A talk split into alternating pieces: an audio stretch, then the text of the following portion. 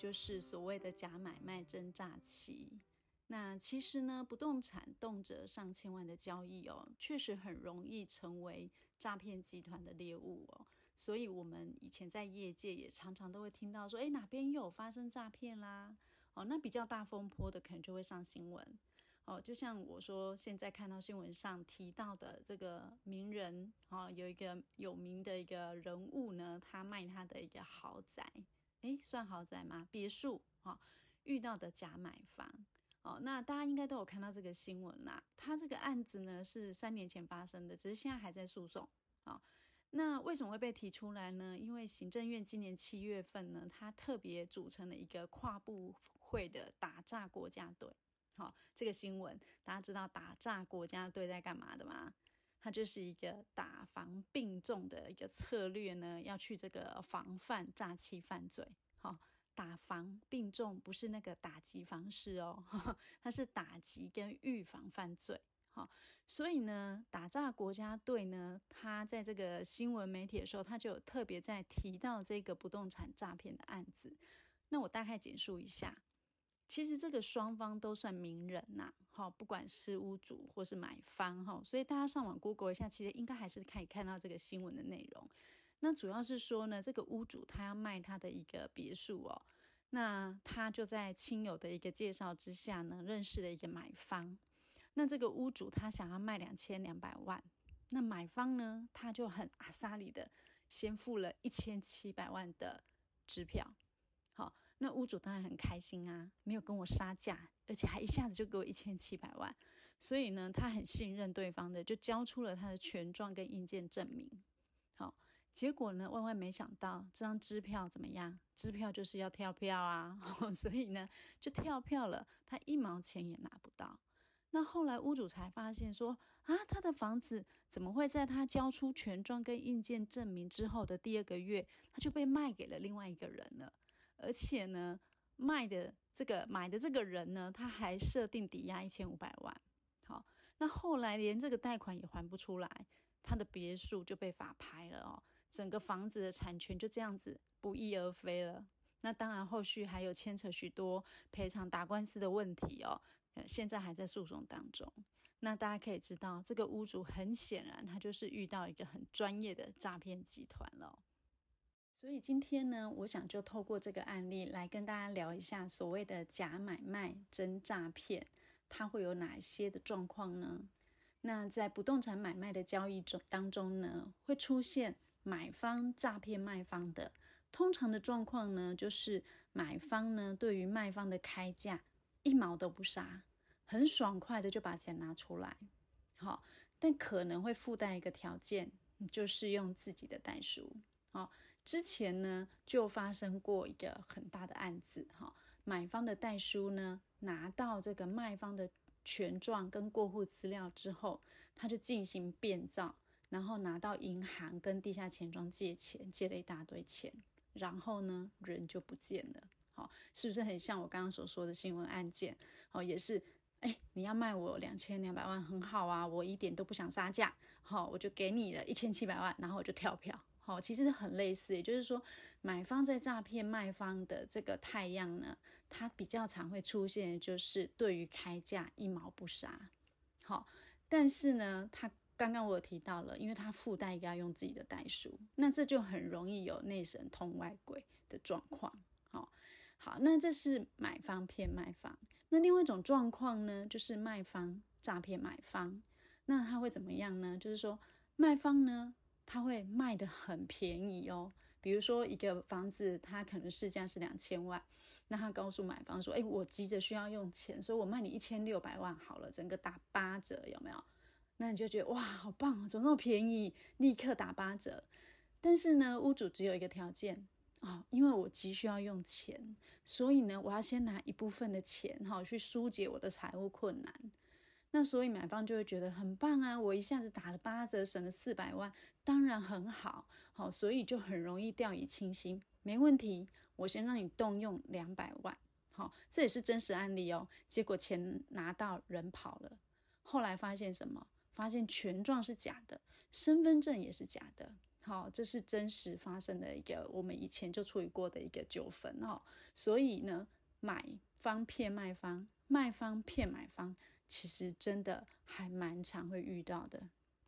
好，那我刚刚讲的是一般买方对卖方，那大家也许会想，可是，在买卖不动产的过程当中，除了买卖双方之外，还有其他的第三人角色，不是就可以帮我确保权益了吗？好，那我们就先来了解这些受委任的第三人，他在法律上究竟他有什么样的意义义务呢？如果你一个买卖案件是透过经纪业、房仲，好。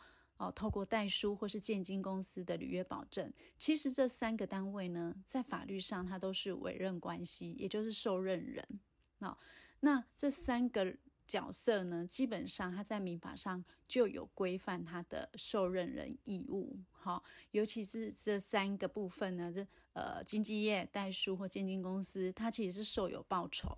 那受有报酬的一个受任人，他就要尽善良管理人的注意义务。好，这是他在法律上的一个义务。那你说我不要付报酬，或是我没有收报酬，难道就不用负责了吗？不是哦。好，因为这三个角色呢，它有自身产业的一个专业规范。好，所谓自身产业规范是什么呢？比如说经纪业，好，房仲呢，它有不动产经纪管理条例呀；代书呢，有地政事法；建金公司有履约保证作业的一些规范。那按照这些法律规定，其实他还是要负善良管理人的注意义务哦。好，所以呢，打个比方讲好了，你这个你是房仲业者，你要帮朋友卖房子，然后你说啊，因为我们是朋友，所以我不要收你服务费。好，代书说我帮朋友办这个签约过户，我不收代书费。好，但是一旦发生问题的时候，你要不要负责？你还是要哦，你不能说诶，我没收费，我怎么还要负责？不是，因为你是以此为业的业者，好，所以你还是要负善良管理人的注意义务哦。那当然，如果这些是第三，这些人有跟买卖任何一方勾结，好，他就会回到我刚刚说前面的案例，其实诈骗了，哦，他就另当别论了，跟这个受任人的呃善良管理人注意义务是不一样的哈。好，那我刚刚是不是一直有提到善良管理人注意义务这几个字？好。那善良管理人要注意，不善良就不用注意了吗？当然不是啊，我在无聊什么？好，那我们就先来聊一下善良管理人的注意义务是什么。善良管理人的注意义务呢，是法律上的一个专有名词哦，它是针对专业人士所定的注意义务。什么意思呢？也就是一般人认为专业人士所应该具备的经验跟知识，好，他所能够注意到的，就是善良管理人的注意义务。那你要怎么判断呢？怎么样才是专业人士具备的经验跟知识呢？这个不是只是单凭说，诶，你个人的认知或是你的经验值哦，好，不是要这样子判断。那他怎么判断？啊，比如说我们不动产业的房仲。好，不是看你这个人做多久、年资多少，哈，来认定你是不是专业，好，而是一般客观大多数的人认为，好，这一类的人，好，有必要具备这样的一个身份、专业知识，好，当你是具备这样的身份的时候，你就一定要具备这样的注意义务。好，很饶舌吗？还是不清楚吗？我直接举个例子哦，比如说。有个刚入行的房仲人员小菜菜，好，结果呢，你在帮客户服务的过程当中呢，你看错謄本，算错面积，好，然后呢，你就说啊，不好意思，因为我刚入行，我什么都还不熟，不太会看藤本，也不太会换算坪数，那这样是不是就不用负过失责任？当然不行啊，为什么不行？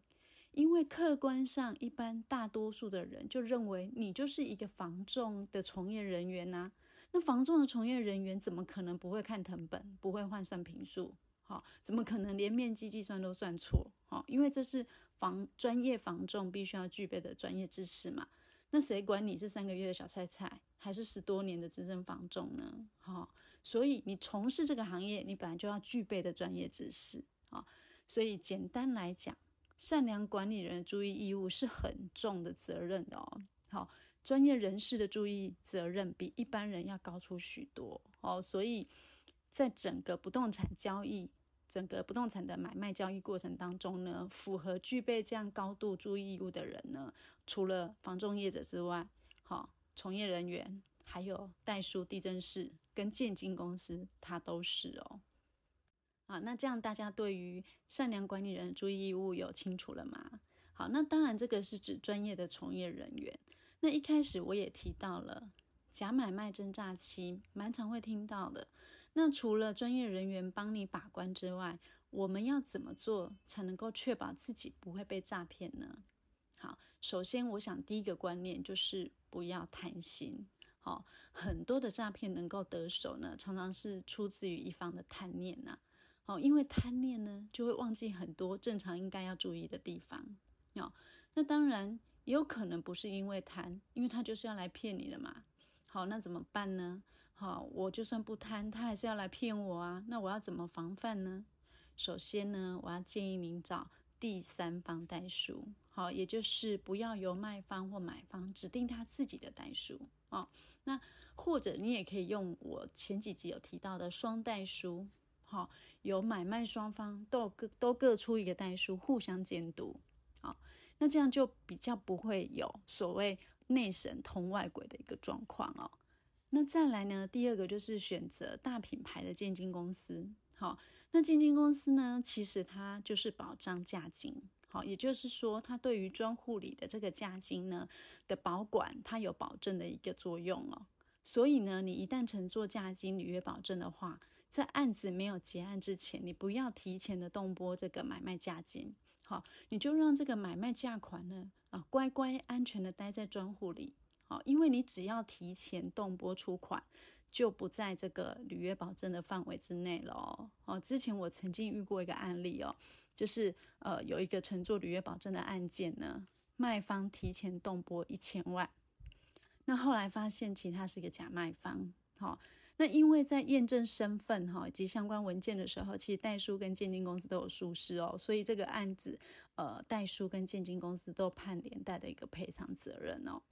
那这个案子，他因为买卖方没有透过中介，万一他有透过房仲业跟房仲人员，那一定是四个角色都有连带责任的哦。好，所以总结一下，消费者要如何保护自己呢？第一，选择第三方代书或者是双代书；第二，使用价金履约保证制度。好，这两大重点一定要记住。好，坦白讲。骗子真的要骗人，他也不会在额头上写个骗子啊，好不好？所以最安全的自保之道呢，就是使用价金履约保证，而且不要提前动拨款项。好，要记住，好，这样就算你真的遇到骗子了，好，他也拿不走钱。好，而且万一买方是骗子的话呢，你透过双代书互相监督，也就不会发生说，哎，你被偷偷过户的事了。好。那除此之外呢，有一件事也是每个屋主一定要做的自我保护哦，就是地籍异动的及时通知。好，那什么是地籍异动的及时通知呢？这个是呃，当你名下有不动产的时候，我们就建议你一定要去申请的。好，向呃当地的地震机关申请。好，因为这个地籍异动通知呢，就是说当你名下的呃不动产。有被申请说你要被买卖，或是拍卖，或赠与、夫妻赠与啊、信托啊、抵押权设定、哈贷款啊、查封、假扣押，哈，甚至这个书状的一些那个申请补发，这些呢，通通地政机关呢会透过手机简讯跟电子邮件去通知所有权人，那就不会被偷偷卖掉，或是偷偷设定，但是却不知情。好，所以呢，对于所有权人是一个很安全的把关哦。那这个地籍异动的及时通知呢，在各个地政单位都可以申请，好，而且也可以网络申请哦。所以，如果您名下不动产，而且你还没有申办，记得快去办理。好，这是在呃，除了。呃，在买卖交易的过程当中，你要注意的环节之外，你平常没有在做不动产的一个买卖，你也必须要去申请这个地籍异动即时通知哦，随时掌握你的呃，就是不动产即时的状况。其实不止不动产会发生诈骗案件哦，现在金融诈骗的案件也非常的多，大家真的要谨记，不要贪心。贪心呢就会让有心人士有机可乘哦。那今天呢，假买卖真诈欺就跟大家分享到这边喽。关于不动产的法律知识或是交易纠纷，有什么是你想知道的？欢迎留言给我。用白话文聊法律，持续订阅懂法律的房仲行销人，我是凤美，我们下次再聊喽，拜拜。